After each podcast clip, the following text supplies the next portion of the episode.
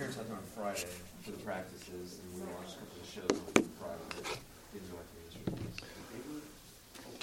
Good morning. Good to see you all. Thanks for being here for Sunday school. Uh, and we're, of course, starting a new uh, series or topic in, in, in, my Sunday school. And we really kind of kicked it off last week. For those of you who were here last week, we gave kind of a general overview on the, on the biblical topic of marriage.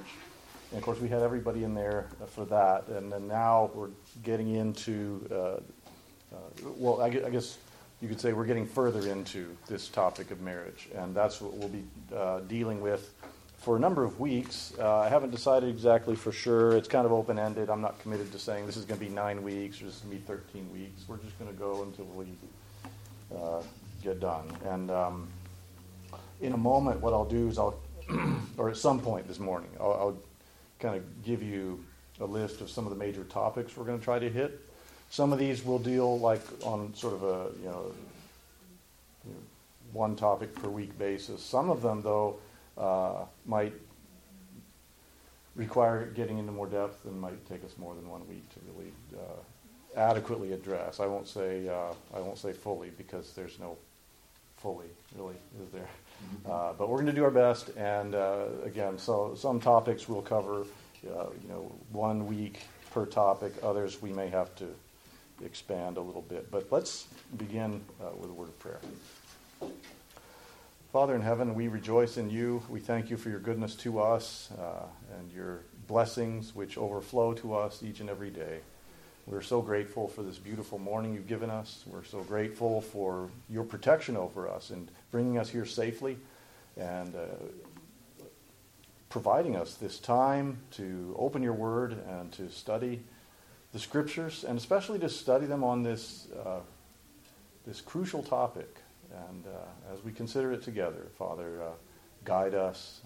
And we pray that your Holy Spirit Himself will be our instructor today. And we ask all these things in the name of our Savior, Jesus Christ. Amen.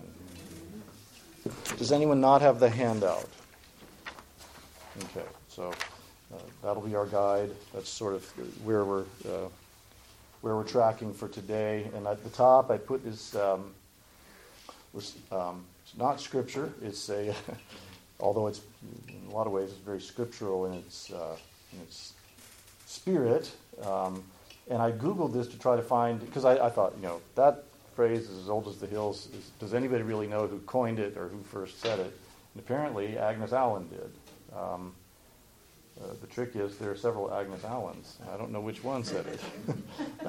uh, there's prob- it's probably the British author Agnes Allen, uh, but there was also a, a famous female athlete uh, uh, by the American athlete by the name of Agnes Allen. But anyway, when all else fails, read the instructions. I started making model kits as a kid, and one of the um, earliest uh, hands-on experiences I had with this phrase, uh, when all else fails, read the instructions, was putting together a model. Because I was building an airplane. I forget what, uh, what, the, what the exact aircraft was. But I, you know, started taking apart the pieces, and I thought, oh, that's part of the fuselage, and this is the tail assembly. And I, I realized I could see just by looking at it what went where, and so I started putting it together, and I glued it up. And I set, you know, and I had all these other pieces.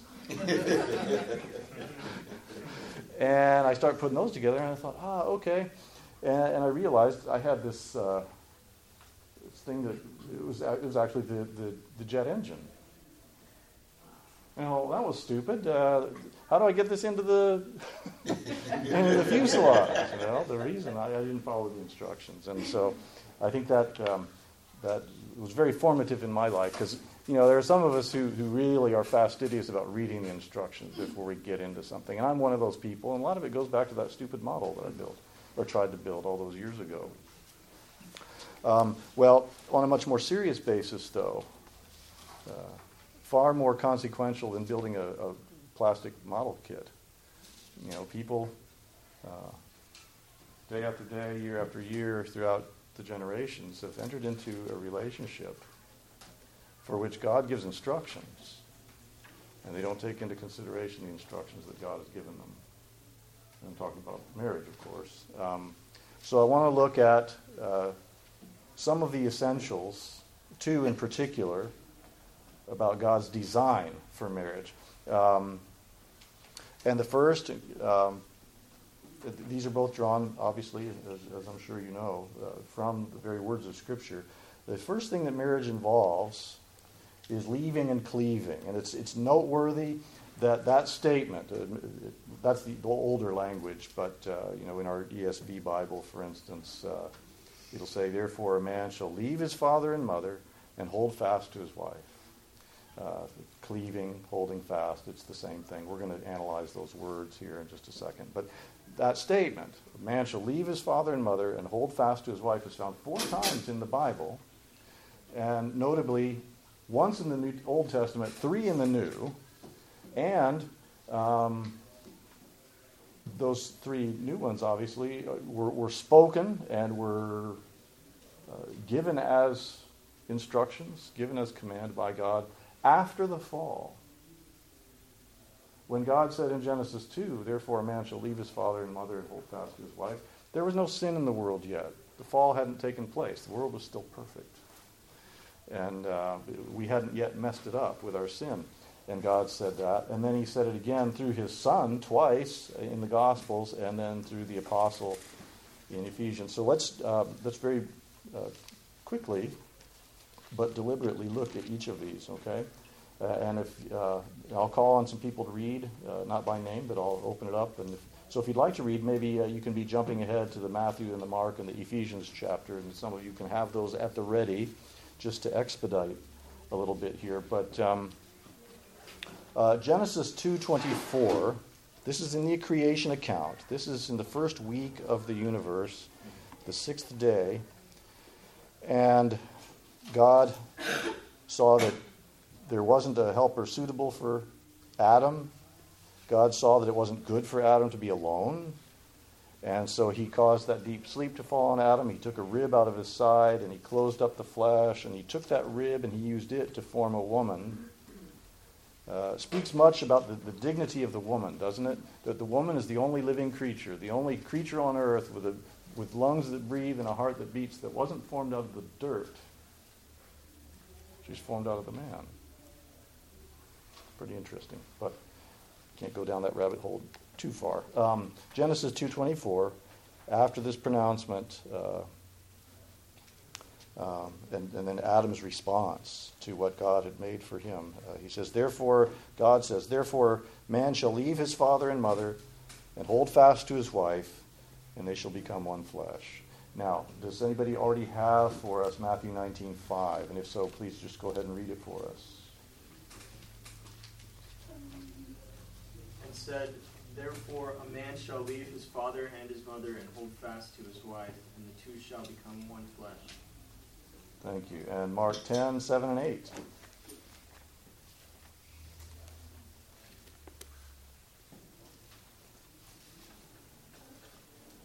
says, For this reason, a man shall leave his father and mother, and be joined to his wife, and the two shall become one flesh. So that they are no longer two but one flesh. Thank you. Therefore, God is joined together, let not man separate. Good, thank you. And then um, it's repeated by Paul in Ephesians 5, verse 31.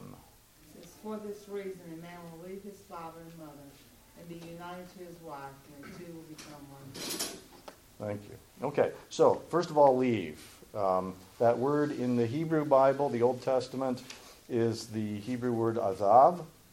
Um, and to get a sort of a taste of what that word means or can mean in the Hebrew turns me to Deuteronomy 31.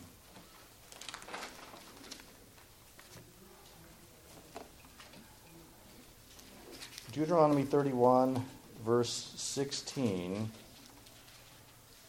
Uh, God, these are very sobering words because Moses is about to die, and before Moses passes into the Lord's presence, before his spirit actually comes and appears before God in heaven, um, God is telling Moses while he's still in the flesh, this is what's going to happen after you're gone, Moses. And it's not a very happy tale. Uh, but uh, Deuteronomy 31, verse 16 the Lord said to Moses, Behold, you are about to lie down with your fathers. Then this people will rise and whore after foreign gods among them in the land that they are entering, and they will forsake me. and break my covenant that I've made with them. That word forsake is the same word. So, you, and obviously cast in a very negative light in this, in this context. But the point being, that's the Hebrew word azav, to forsake. The people left, they turned aside from the Lord. So there's a sense in which the leaving father and mother is a, is a turning aside. And we're going we're gonna qualify that, of course, in a minute. But, um, but that's the strength of the word. That's sort of the, uh, the semantic range of that word. And then, of course, Psalm 22, verse 1, you probably don't even need to turn to it because that's where Jesus, uh, that's where the psalmist uh, speaks and is prophetically foretelling the words of Jesus on the cross. My God, my God, why have you forsaken me? Azav. Okay. Um, now, in the New Testament, of course, uh, man shall leave his father and mother. Uh, that Greek word there in the, in the New Testament is katalypso, and we see it used in Luke 5:28. So you can turn there. And it's, uh, it's interesting and uh, telling, and, and, and, and to some extent to be expected that this Greek word has a very similar range of meaning as the Hebrew word that's used in um, Genesis 2:24. But in Luke 5, verse 28, um, Jesus is called Levi, Matthew, to be his disciple. Uh, he said, Follow me at the end of verse 27. And verse 28 says, And leaving everything, he rose and followed him. In other words, Matthew at that day, at that moment, ceased to be a tax collector. And he started following Jesus. And he never went back to being a tax collector. From that point on, he was an apostle of the Lord Jesus Christ. And that's what uh, katalypso means. Also 2 Peter 2.15.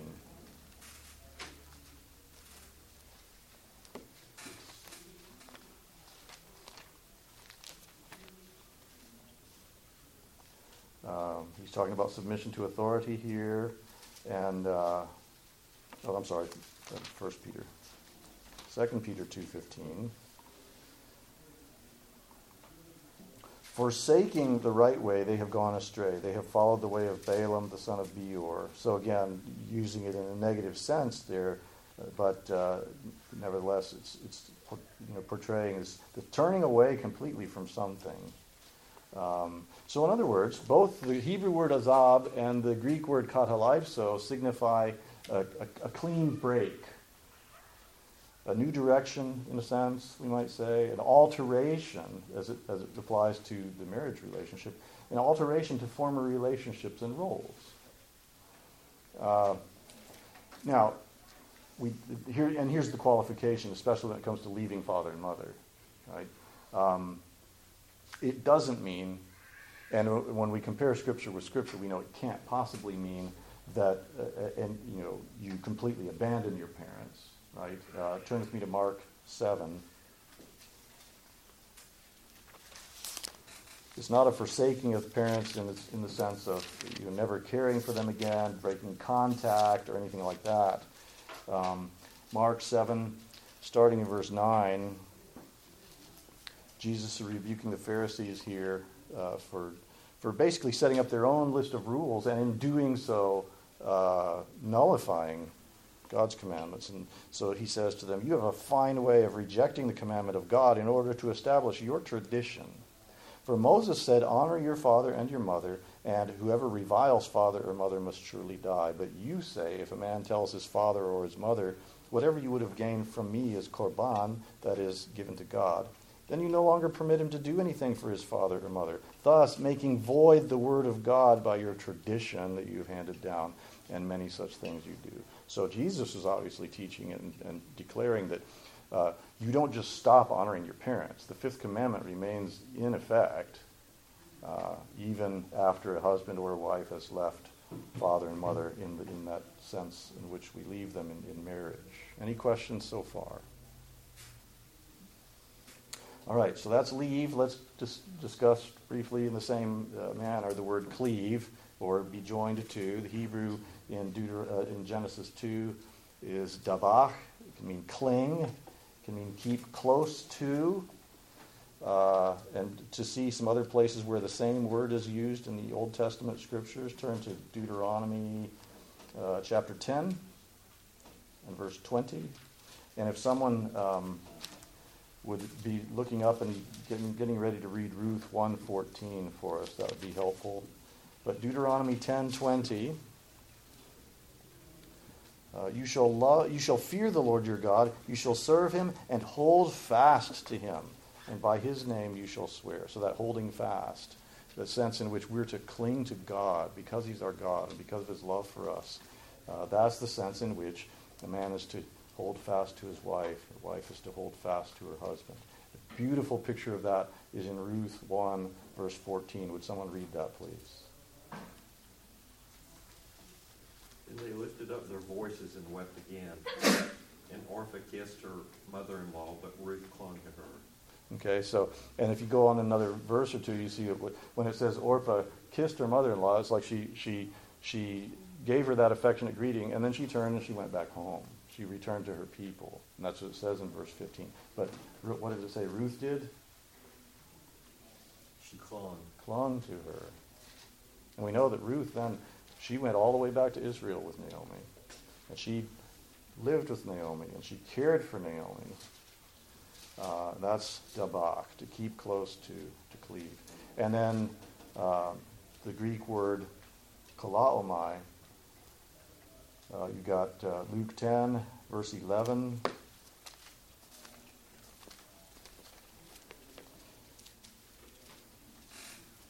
Um, so when Jesus is sending out his disciples to preach in the cities, he's sending them out two by two, and he's giving them instructions about, you know, what to do. And, and he says, uh, whenever you enter a town and they do not receive you, go into its streets and say, and here's verse 11, even the dust of your own town that clings to our feet, we wipe off against you.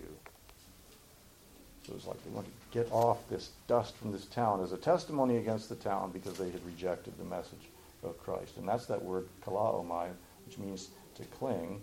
Uh, Romans 12, 9. He says, uh, let love be genuine, abhor what is evil, hold fast to what is good. Thank you. So you got God in His Word painting a picture. You know, here we've got what is evil, and what's evil we're to abhor. It's we're it's we're to view it as detestable.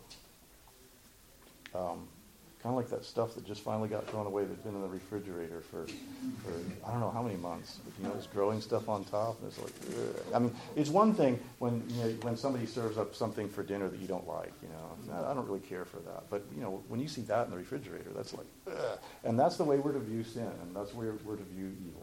Abhor what is evil. But what are we to do with what's good? Cling to it. And that's what a man is supposed to do to his wife. He's supposed to hold fast to her. Uh, the word um, can mean to glue together, uh, literally, um, which is a very interesting uh, word picture because marriage is kind of like taking two sheets of construction paper. You know, when's the last time you worked with kids on a, on a craft or something and you glued things together? If you take two equal sized pieces of construction paper and you glue them together, let the glue dry, and then try to take them apart. Pretty messy. Husband and wife are supposed to cling to each other. That's what they're made to do, and that's what marriage does for them. All right. So both aspects, it's worth noting, I think, uh, leave and cleave. Even though in Scripture each time it's addressed specifically uh, to the man. Therefore, a man shall leave his father and mother and cling to his wife. The command is applicable both to the man and the woman, to the husband and to the wife. And uh, so, just real quick before we go on to the second point, here are some practical implications specifically of leaving and cleaving. First of all, the marriage relationship becomes primary. Once a man and a woman are united in marriage, that is the primary relationship in their lives. They still relate to and love and honor their parents. They still have relationship with brothers and sisters. Uh, and so it's not that those relationships go away or are to be discarded, but the marriage relationship is primary takes precedence over friends. You know, and when I've tried to work through marital problems with people in the past, a lot of times it's that uh, you know the guy wants to hang out with his buds so much that he's not spending any time with his wife, or vice versa. You know, she, the wife wants her girl time, and and she's neglecting her husband. Uh, marriage relationship is primary. Secondly, the marriage relationship is permanent. And we'll come back to this, but uh, Mark 10, 7 through 9, we, we've read part of that already. In fact, um, I think it was Elizabeth who read that one, right? And the, the, the, passage that I referenced earlier was 7 through 8. She went on ahead and read verse 9. I'm glad she did because that's where it says, Therefore, what God has brought together, let not man separate. Okay? It's to be a permanent relationship.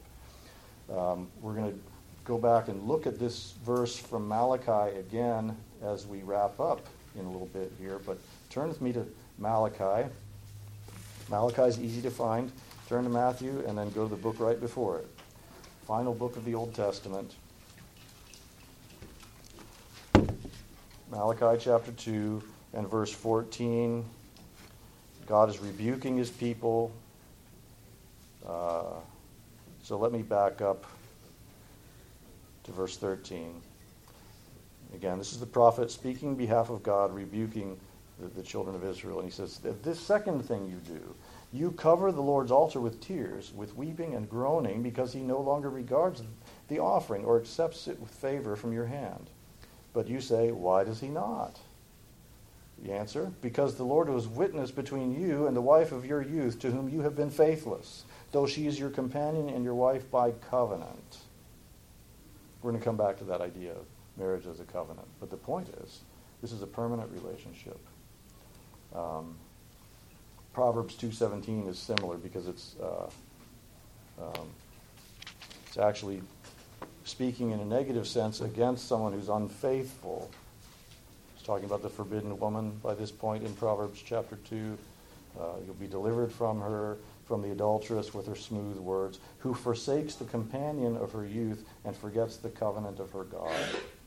So marriage, you know, when if you if you've heard people speak of marriage as a covenant, and you've wondered why. Where does it say that? We, those verses in particular uh, uh, represent for us the fact that, that this, this relationship into which we enter, giving and exchanging vows, is a covenant in God's eyes.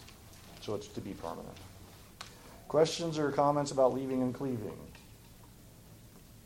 Um, so when it says So is that like when they become one, that's just like basically you tear them apart, it destroys both? In many respects, it does. Yeah, it does. It does damage. So that's supposed to mean to the end of like when you die. In the aspect of because in heaven Jesus says young. Right. That's correct. Yeah. like. So the marriage relationship is confined to this present age. Yeah. Good question. Anything else before we go ahead? Steve, I just love what you said about it's an enduring bond. You know, and when you look at the vows too, it's, it's, it's just for every aspect of life, and the good times, the bad times, when you have lots of money, when you have no money, you know, and sickness and in health. It's, it's just for everything. And I think, you know, that goes along with that permanent bond. And I, I think we as a culture think, you know, divorce is just so easy, which it's obviously not um, when you look at the ramifications. But if I'm not happy, or if, you know, things will be fine as long as things are fine, but, you know, I can get out of this. But that's not what God tells us. That's right. Said it's enduring, it's permanent. Yeah, and sadly, like you said, our culture has made it easy to divorce. Uh, and, um, and that's a tragedy. And we're going to keep coming back to those, for better or worse, and sickness and health, rich or poor, and all that, because those are things, those are things we promised to do, right? What does it mean that when what God is joined together, let man not separate? Is that meaning that God? Is that technically saying that God created your spouse just for you, and what He's joined you two together, or is He talking in a whole about marriage? I think both. I mean, providentially, uh, you know, many of you, most of you maybe, dated other people before you met your spouse. I can't really say the same thing of our son exactly because you know he he married to his childhood friend and sweetheart, and it's really sweet. Um, but most of us, you know, we had various relationships as we went through even high school, you know, dating and going steady and all that stuff, and then meet people in college and go out a while, and then finally, you know, you meet that person that you realize, hey, I want to marry this person, and then and then you do. But all of that was ordered by God's providence. So it's not like somehow God intended me to marry that girl I was going out with in high school. No, no, no. Um, uh, God's providence orders all of it, and He's providentially put husband and wife together. I think that's going to be that's going to become a real topic because He does it deliberately. I think He does it with reasons that are beyond our ability to comprehend. But um, the uh, now I've lost track of what your question was, but basically, the, what God oh yeah, what God has joined together. Uh, Um, number one, it's in terms of His providence. He brings people together. Number two, it's in terms of the fact that we take those vows before Him and he blesses and he sanctions that marriage. And so a man and a woman are united in marriage uh, under and by the authority of God. So he is, it's like something he's done, something he's created. And then when we uh, pull marriages apart, we're separating what God has joined together. Ann, did you have a hand up? Well, sort, and I realize that um, believers can make mistakes too, but to me, it's sort of like, but as though if you're not a believer, you make your choice and all your choices, and if you are, then God makes the choice for you if you seek His advice. It's really a a matter of trying to do everything yourself, I think, a lot of times, not entering into con- the contract with the full understanding of what it means. Mm. Um, I'm sorry. But regardless of whether you're a believer or not a believer, once you're married, that's the person you were supposed to marry, because you're married. well, It's like, there's no, you can't just go, well, I picked the wrong person, God must have meant me to marry somebody else. But they don't have an idea of covenant, and No. I think that's the problem. Right, That right. probably is a major problem. Yeah, the fact that somebody chooses poorly doesn't nullify their vows. Right. Uh, you know, so did you have another? So when it talks in scripture about not dating or like being married to someone who is an unbeliever, and that's for people who are looking for a spouse. Because it also says that if you're married to a unbeliever, your witness can win them over to Christ. Exactly. Yeah. So, So just giving advice to like what you're looking for, and then if you've already been married, to a Right. Right. Yeah. And so when it talks about um, you know wives honoring their husbands even if they're unbelievers, uh, the scenario that's probably principally in view there is a woman who's who's married and and then comes to faith in Christ. Um, and, and she's married to this unbeliever. She knows she's not supposed to be unequally yoked to an unbeliever, but she happens to be married to this guy already. And so uh, Scripture teaches that, you know, you, uh, Corinthians goes into this in great length. You know, if the, if the uh, unbelieving spouse is content to dwell with the believing spouse, then go right on. That's, uh, that's, that's the, um, those are the marching orders. Steve, Yes. can I also say that, um, I often think too, that this is the, John is the gift that God gave me. And, and sometimes it's like, take it back. You know, I mean, but no, I, you know, I mean, okay. And, and do you say that to a holy triune God? No, you don't. This is a gift, he's the gift that you gave me. That's It's just like when we grumble and complain. Yeah. It's kind of no different. It's, when we're complaining, we're saying, well, thank you for this gift, but I don't want it, take it back. Um, John is and he's here to sanctify me, and I'm here to sanctify him. But, but he really is the biggest gift that God could give me. And I, I think that maybe in our culture, we don't look at the covenant, um, the gift that, that God has bestowed upon us. Yeah, something I hope to uh, to kind of try to emphasize as we go along is this idea of uh, of uh, the portion. You see that word in Scripture a lot. God gives each of us a portion. You know, we talk about our portion in life, and in Ecclesiastes it talks about you know uh, eating and drinking and enjoying life with your spouse because that's God's portion. And so the house you live in, for now anyway, that's God's portion for you. The car you drive, the job you have, uh, your situation, that's all part of the, where the lines have fallen to you in God's providence. And the spouse is included in that. And I think if we think of our spouses as God's portion for us, uh, it'll uh, beneficially affect our, our own approach to marriage. Let's move on. We've got leaving and cleaving, and we've got the two becoming one. Now, I mentioned that leaving and cleaving, that's found four times in Scripture. The two becoming one flesh, that's found five times in Scripture. So it's included in all of those other passages that we read already, but it's mentioned a, an additional time in 1 Corinthians chapter 6. So let's turn there together. This idea of two becoming one, becoming one flesh. Uh, 1 Corinthians 6, verse 16. Um, uh, let me back up to uh, verse, well, just 15 will probably do, I guess. Uh, do you not know that your bodies are members of Christ? Shall I then take members of Christ and make them members of a prostitute? Never. Or do you not know that he who is joined to a prostitute becomes one body with her? For as it is written, the two will become one flesh. Now, again, he's, he's taking this scriptural principle and he's applying it in a, in a negative situation. But he, he winds up with that citation uh, from Scripture, from uh, Genesis uh, chapter 2 the two will become one flesh. Um, so, at its most basic level, not this is not the only sense in which uh, the, the, the expression or the concept is, is meaningful. In fact, it's uh, far from it. But at the most basic level, that obviously, especially in light of what we just read, uh, refers to the conjugal union of man and woman.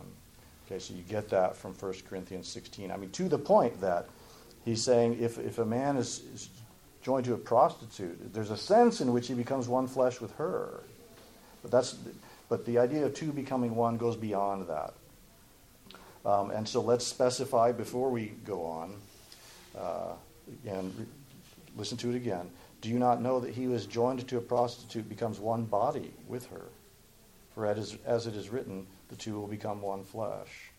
Um, so let's be reminded of this important uh, scriptural truth that within the bonds of marriage, sexual relations are holy, they're good, they're blessed by God. He's pleased by our physical relationships within marriage. Um, that is that is what Scripture teaches uh, very clearly and unequivocally. The marriage bed, it says in Hebrews, is undefiled, and let it be held in honor. Uh, but outside of marriage, sexual relations are sinful. They're degrading. We lose sight of that though, because you know Hollywood portrays it as beautiful. You know, two people just they're attracted to each other and they, they jump in bed together, and that's great. That's wonderful. They're in love. Isn't that great?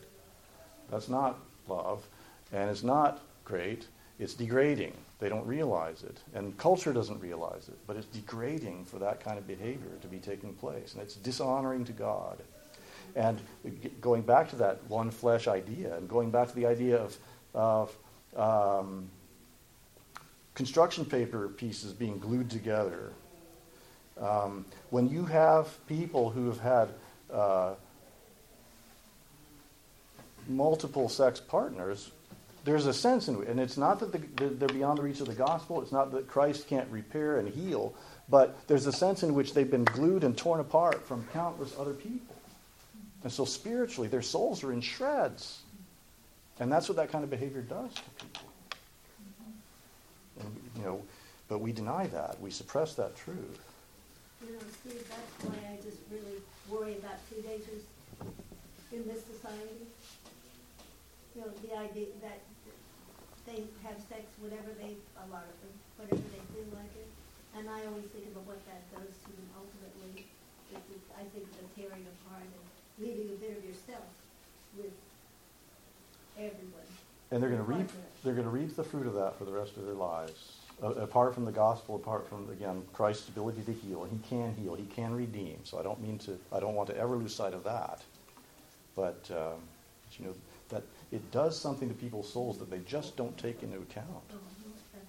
All they're doing is they're pursuing the, that, uh, that fleshly urge. Is that why it says sexual sins or sins committed against the body Uh, instead of it's a different sin? I think that's one reason why it says that, yeah. Uh, sin against one's own flesh. All other, other sins are outside the body, right? Yeah, yeah, good. Um, so, that being said, one flesh entails much more than just um, physical relationship. Uh, it involves basically a sharing of everything. Sharing your, uh, your possessions, sharing your wealth, sharing your abilities, your problems, everything, good and bad, that life brings, husband and wife share because they're one flesh. They're no longer two, they're one. And so, uh, you know, the good things and the bad things, the difficulties, uh,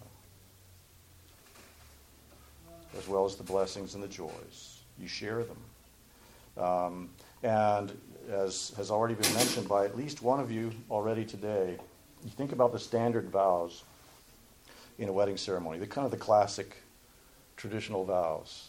Uh, you promise you take this person, um, and you promise to live with them in the estate of matrimony, uh, for better or worse. Although a lot of times when people say those words, uh, what they're thinking is, you know, they're forgetting about the worse, you know, or they're just figuring it won't it won't come. You know. Sickness and health. You know, praise God that even among unbelievers, a lot of times when one of the spouses becomes uh, uh, critically ill, the other will, will really come alongside and care for them. Sometimes that happens. But tragically, uh, amongst non Christians and professing Christians, you know, somebody gets a diagnosis of cancer and the other spouse is out the door. Because when they promised to live with them in sickness and in health, what they meant was health. And with sickness, well, forget that. Um, and on and on. You can go down the list uh, in, in, plenty and in want. Whatever the case, um, you're one flesh. So if you're experiencing sickness, you experience it together. If you're experiencing want, you experience it together. If you're going through worse rather than better, you go through it together. Husband and wife are a team. Uh, they do everything for the sake of the other, or at very least, not to the detriment of the other. I like watching uh, beach volleyball. You know, the cool thing about beach volleyball is usually two-person teams. It reminds me a lot of a marriage. You know, husband or playing tennis, playing doubles in tennis or something, or pickleball. Uh, you know, husband and wife are like that. And sometimes in marriage, it's like they're playing against each other instead of for each other. But we need to think of each other as teammates and, and treat each other and talk to each other like teammates. Um, and be as concerned about the other's needs as one's own. That is kind of the, the essence of what loving your neighbor as yourself is. You know, be at least as concerned about the other person's needs as one's own needs. Um, let me run through a few practical implications, and then I'll try to leave uh, some time at the end for, for discussion and questions and, and whatnot. But um, again, we already looked at Malachi 2.14. Uh, marriage is a covenantal relationship. We've t- discussed the fact that in, in marriage people take vows, they make promises. We were just talking about that. And the obligation to those promises is binding. Promises, your words mean things, and promises are, are what they are. Um, I can think of a lot of different examples of. Uh, well, like, okay, I entered the U.S. Army technically in December of 20. In December of 2000 and. Uh, no, no, I'm sorry. It was 90, yeah, thank you. Thinking I'm younger than I am. Uh, I, I raised my right hand and I took the oath of enlistment in a, in a entrance and processing station in December of 1992. Um, but the thing is, after that, I went home. And I carried on with life as usual for another six months or so. Before then, I went back to that station and reported for active duty. And I took the oath again when I reported back in June of, of 20, uh, 93. Um, um, and then I was told later that, um, and I can't remember who told me this, and I'm actually not even sure it's true, but somebody said, you know, that first vow wasn't really binding. And I thought, well, that's weird. What they're saying is, you know, you could have walked away and it would have been no, no skin off your back. Uh, but even if that was so, my heart, I made a promise already. Took a vow. Took an oath. Right? And in marriage, we take oaths. And those promises are binding. So when Hillary and I got married, after, you know, we got to kiss and then proceed out, well, the pastor called us back in. And he showed us a gift he had for us. And it was in a nice little folio. And it was a copy of our vows. And he said, uh, he, he went on to explain. He said, uh, I can still remember it because we've watched the video a few times. But he said, you know, not long after I started pastoring, I began to do marriage counseling. And he said, um, uh, what he would do is he would have couples come in and bring with them, when they were coming for marriage counseling, a copy of their wedding vows. And then he'd read through them with them. Said, You promised these things. Do you remember that? Do you remember when you said those words? Yeah. And, and you promised better or worse, sickness and health, etc., etc. Now, sometimes people make up their own vows and they're kind of wacky and they're kind of they've got a lot of loopholes and, and escape clauses even in, in, wedding vows, but that should not be so. Um, and, and so you know, he would bring people face to face once again with their vows and what they promised to do. Uh, so marriage is a covenantal relationship. And therefore, it's a permanent arrangement. What God has joined together, let not man separate, including the man in the marriage and including the woman in the marriage. And I think one of the uh, very practical implications then is that marriage is not founded upon feelings, it's not founded upon emotions. Five minute warning. Um, and that really gets at the nature of what love is, or the definition of love. Uh, again, talking about culture, talking about Hollywood, talking about novels and movies and TV and songs on the radio, they portray a, a concept of love that is foreign to Scripture. You know, I enjoy listening to love songs; they're great. You know, they put a smile on your face sometimes. Fun, but but they lie about what love is.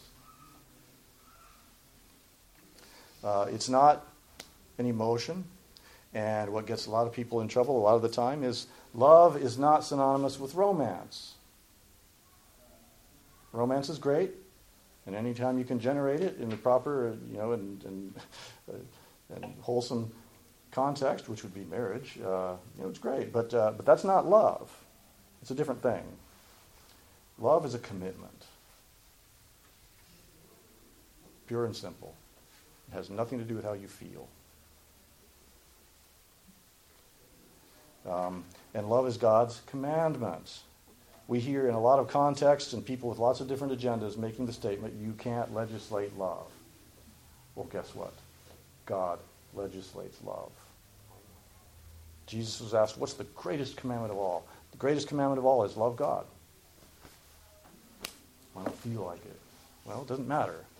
You are commanded to love God with all your heart, with all your soul, with all your mind, with all your strength. That's Deuteronomy 6 5. That's what Jesus is quoting. And Jesus gives the guy who's asking him the question a bonus answer. He says, The second is like unto it. It's love your neighbor as yourself. And there again, he was quoting scripture, Leviticus 19.18.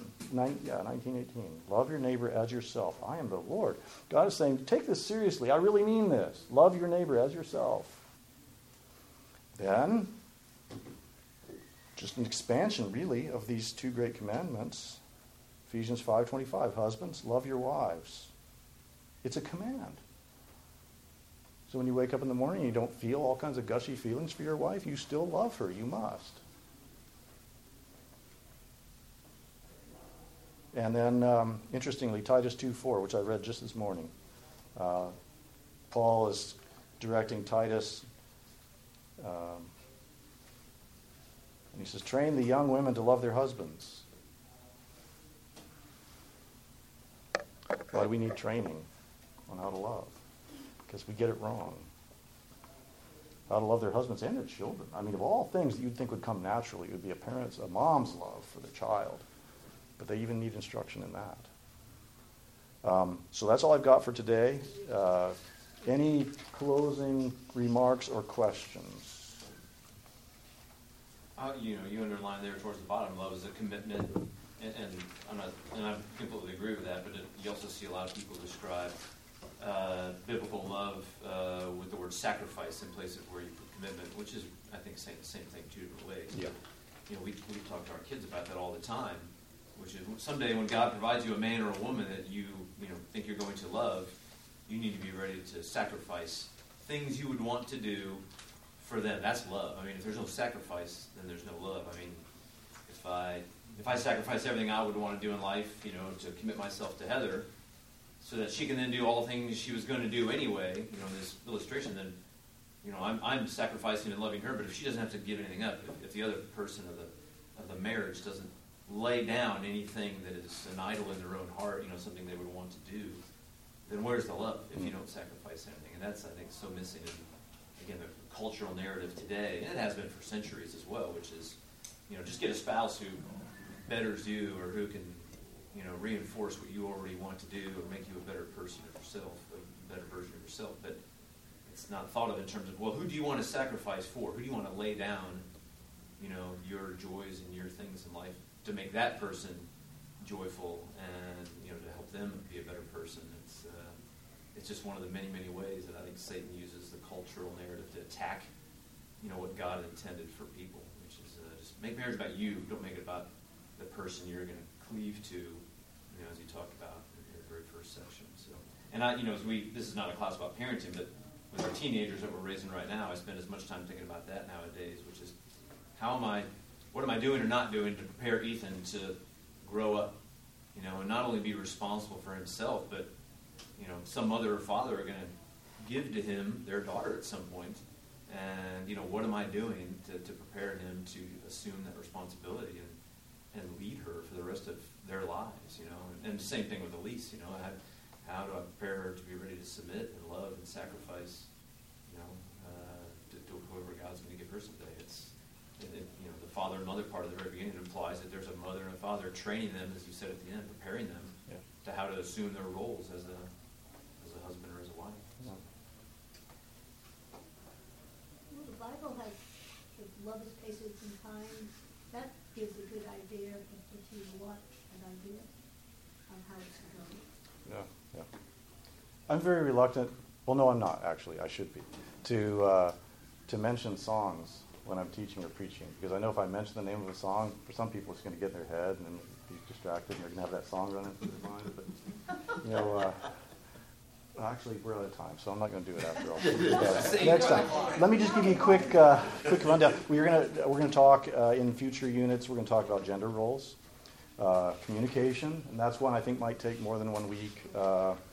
Uh, conflict resolution, finances, uh, and on and on. Those are those are some of the highlights we're going to try to hit as we go through this. Again, it may be nine weeks, it may be thirteen, who knows? But I'm glad you're here, and uh, hope you profit from this. Let's ask the Lord to, to bless our worship service now. Father, thank you for the time we've had together. Thank you for your scripture. Thank you to give us instructions, Lord. Help us to follow your instructions. Bless our marriages, we pray, and those among us who aren't married but want to be. Lord, we pray that you, and your, in your mercy and your generosity and uh, love for them, raise up spouses for them. And Lord, now we pray that uh, as we take a few moments before we go into the other room, Lord, uh, prepare us for worship. And help us, Lord, uh, just as uh, we need to be commanded and instructed to love one another and to love our spouses. We're commanded to love you.